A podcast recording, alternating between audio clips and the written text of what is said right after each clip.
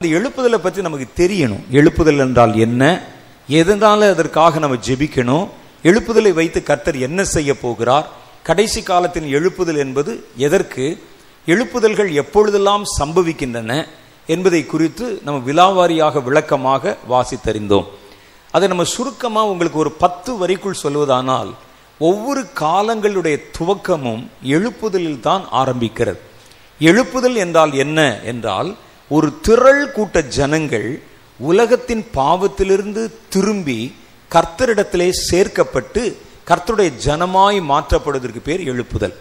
ஒரு ஆள் ரெண்டு ஆள் இல்லை, மாஸ் பெரிய பெரிய கூட்டமாக ஒரு ஒரு பெரிய இனமோ ஒரு தேசமோ ஒரு பெரிய ஜன திரளோ கர்த்தரை ஏற்றுக்கொண்டு அவரிடத்தில் சேர்க்கப்படுவதற்கு பேர் எழுப்புதல். வேதத்தின் அடிப்படையிலே நம் காலங்களை மூன்று பெரும் பிரிவுகளாக பிரித்து இருக்கிறோம். அதில் முதல் காலத்திற்கு பேர் இந்த ஓல்ட் டெஸ்டமெண்ட், பழைய ஏற்பாட்டு காலம் என்று சொல்லுகிறார்கள். பழைய ஏற்பாட்டு காலம் எதை வச்சு நம்ம காலத்தை மூணாக பிரிக்கிறோன்னா, கடவுள் மனிதர்களோட அதிகமாக இடைப்பட்டு திரள் கூட்ட ஜனங்களை தன்னுடைய ஜனங்களாய் மாற்றிக்கொண்ட சம்பவங்களின் அடிப்படையில். அப்போ பழைய ஏற்பாட்டு காலத்தை தான் முதல் முதல்ல கர்த்தர் தனக்கென்று ஒரு தேசத்தை, ஒரு கூட்டத்தை, ஒரு ஜனத்தை தன் ஜனம் என்று சொல்லி அவர் சுவீகரித்து கொண்டார். அது பேர் பழைய ஏற்பாட்டு காலம். அதே மாதிரி அடுத்த காலம் அது புதிய ஏற்பாட்டு காலம் என்று சொல்லப்படுகிறது. புதிய ஏற்பாட்டு காலம்னா என்னென்னா, கர்த்தர் ஒரு தேசத்தை மாத்திரம் தன்னுடைய சொந்த ஜனங்கள் என்று சொல்லியிருக்க, அதனுடைய எல்லையை விஸ்தாரம் பண்ணி தன் நாமத்தை விசுவாசிக்கிற எந்த தேசத்தை சேர்ந்தவனாக இருந்தாலும் என் ஜனம் என்று அதை பெருசாக்கினார் ஒரு காலம்.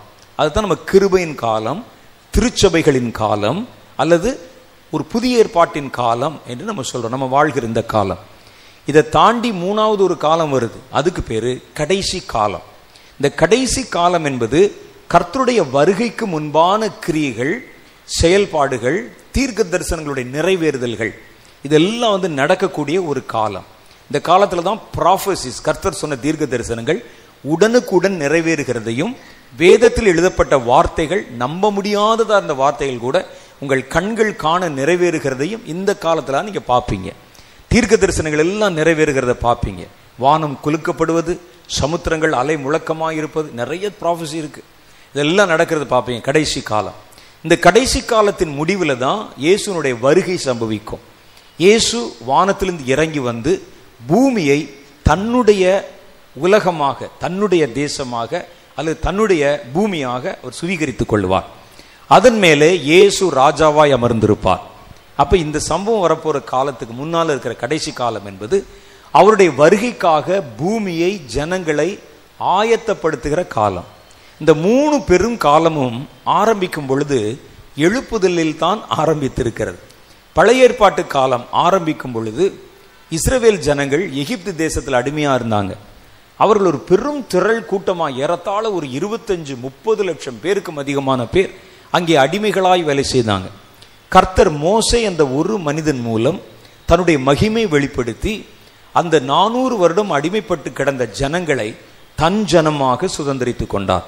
அவங்க அவ்வளோ பேரும் ஒரே மந்தை மேய்ப்பனுடைய சப்தத்துக்கு செவி கொடுக்கும் ஆட்டு மந்தையை போல அந்த முப்பது லட்சம் பேரும் கர்த்தரை தெய்வமாக ஏற்றுக்கொண்டு தாங்கள் நானூறு வருடமாய் வாழ்ந்து வந்த தேசத்திலிருந்து புறப்பட சம்மதித்தார்கள்.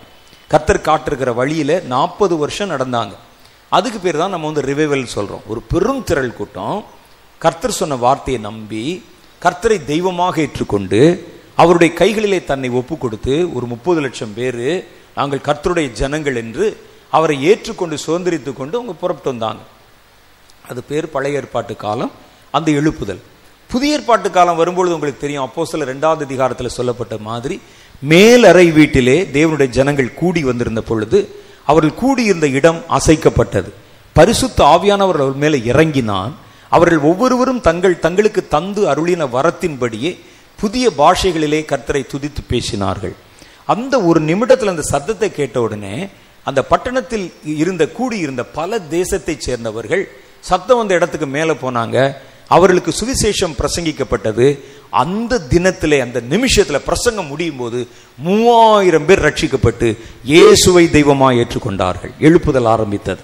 அது வர வர வர வர வர வர விருத்தியாகி சபையாய் பெருகி பல்கி பெருகி இந்தியா வரைக்கும் இன்னைக்கு நம்ம கையில் வேதம் கிடைக்கிற வரைக்கும் அது இன்னும் பற்றி எரிந்து கொண்டே இருக்கிறது. அது பேரு ரிவைவல். திரளான ஜனங்களை கர்த்தர் தமக்கு சொந்தமாய் வைத்தார். அடுத்து மூணாவது ஒரு கால பரிமாணம் வருகிறது. அது பேர் கடைசி காலம். இந்த கடைசி காலம் ஆரம்பிக்கும் பொழுதும் வேத மரபின்படி எழுப்புதல் ஆரம்பித்து அதற்கு பிறகுதான் அது வரணும். அதனால்தான் இந்த எழுப்புதலை நம்ம எதிர்பார்த்திருக்கிறோம். இந்த ரிவைவல் என்பது அதுல பல கேள்விகளுக்கு அதில் விடை இருக்கிறது. இனி வருகிற அந்த கடைசி கால எழுப்புதல் ஒரு தேசத்திற்கு சொந்தமானதாக இராமல் உலக நாடுகள் முழுவதிலும் பற்றி வியாபிக்க போகிறது. அல்லேலூயா. எல்லா தேசங்களும் வரும். ஒரு இடத்துல ஆரம்பிக்கும், ஒரு தீ ஒரு இடத்துல பிடிச்சு அப்படி முழுசும் அதை பிடித்து ஆக்கிரமித்துக் கொள்வதை போல ஒரு சின்ன தேசத்தில் ஆரம்பிச்சு ஒரு சின்ன பட்டணத்தில் ஆரம்பித்து நெருப்பு மாதிரி இது பரவி பரவி பரவி உலகம் முழுவதிலும் அது பறக்கும். இதுல என்ன ஒரு பெரிய விசேஷம்னா, நீங்களும் நானும் அமர்ந்திருக்கிற இந்த பூமியில தான் கர்த்தர் அந்த எழுப்புதலை அவர் ஆரம்பிக்க போவதாக வாக்குத்தத்தம் பண்ணி இருக்கிறார். ஏன் ஆண்டவரே இந்த பூமியிலிருந்து இந்த எழுப்புதலை, இனி வருகிற கடைசி காலத்தை துவக்க போகிற எழுப்புதலை ஆரம்பிக்கணும்? இதற்கு என்ன அடையாளம் என்று கேட்டால், கர்த்தர் ஒரு காரியத்தை தம்முடைய ஜனங்களுக்கு வெளிப்படுத்தி காண்பித்தார். அவர் சொன்னாரு, என்னோடு கூட கை நினைத்து என்னோடு கூட பர்சனலாக நேரடியாக பேசி அழைக்கப்பட்டு என்னோடு மூன்று வருஷம் தங்கி ஊழியம் செய்த என்னுடைய என்னுடைய சீஷன் ஆகிய தோமாவை நான் இந்திய தேசத்துக்கு அனுப்பி வைத்தேன். ஏன் கர்த்தர் வந்து மற்ற தேசங்களுக்கெல்லாம் அனுப்பலை பாருங்க. அந்த நாட்களில் அங்கே இருந்த அந்த தேவனுக்கு பின்பற்றின சீஷர்கள் அப்போஸ்தலர்கள் எல்லாம் அந்த இஸ்ரவேலை சுற்றி இருந்த தேசத்துக்குள்ளே தான் போய் ஊழியம் செஞ்சாங்க.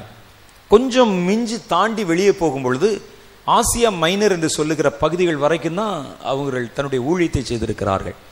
கடல் தாண்டி வேறொரு இடத்திற்கு இவ்வளவு தூரம் தொலை தூரத்துக்கு அனுப்பப்பட்ட தோமா இந்தியாவை மையமாய் வைத்து கர்த்தராலே வழிநடத்தப்பட்டு அனுப்பப்பட்டார். கர்த்தருக்கு அப்போவே இந்திய தேசத்தை குறித்து ஒரு நோக்கம் இருந்திருக்கிறது. அதனால தான் கர்த்தர் இந்திய தேசத்துக்கு அவர்களை புறப்பட்டு போகும்படிக்கு சொல்லி அவரை அங்கே அனுப்பினார்.